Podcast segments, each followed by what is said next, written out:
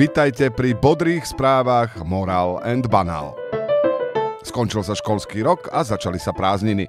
Školstvo je na tom opäť o kúsok horšie ako pred rokom, no nádej žije, pretože poslanci schválili 3 hodiny povinnej telesnej výchovy a slovami Karola Kučeru, tak Slovensko nezostane v medzinárodnej hambe. Napokon sa síce ukázalo, že poslanci schválili niečo úplne iné, ale kto už by sa s tým teraz trápil. Bratislavu zachvátila diskusia o tom, či má byť skôr planetárium alebo tzv. plato. Primátor sa rozhodol, že plato a z rozhodovania vynechal mestské komisie, lebo to údajne prebral s poslancami na obedoch a tí sa mohli vyjadriť aj tam. Výsledok je na teraz trochu blato. Milan Uhrík na súde vyjadril, že okrem toho, že nie je historik, nemá nič ani s profilmi svojej strany na sociálnych sieťach, kde podľa neho príspevky pribúdajú automaticky. Uhrík je tak rovnaký hrdina ako ex-kolega Mizík, ktorý zase nevedel používať počítač. Fašisti z republiky zaznamenali aj ďalšie víťazstvo, tentokrát vďaka priateľskej fotke so šéfom Zväzu protifašistických bojovníkov Longaverom. Ten sa pýtal, či ich mal vyhodiť. Je to síce kontraintuitívne, ale presne to naozajstní protifašistickí bojovníci robili. Vyhadzovali fašistov. Občas aj do vzduchu.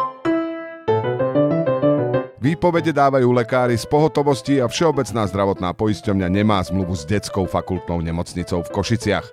Zároveň v rozpočte chýbajú stovky miliónov eur.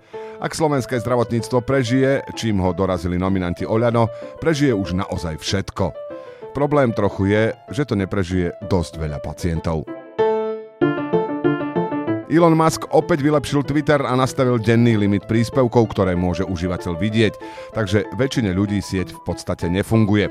Nie je isté, či je to pomsta svetu za to, že mu rodičia v detstve zakazovali televízor a počítač, alebo to má nejaký hĺbší dôvod.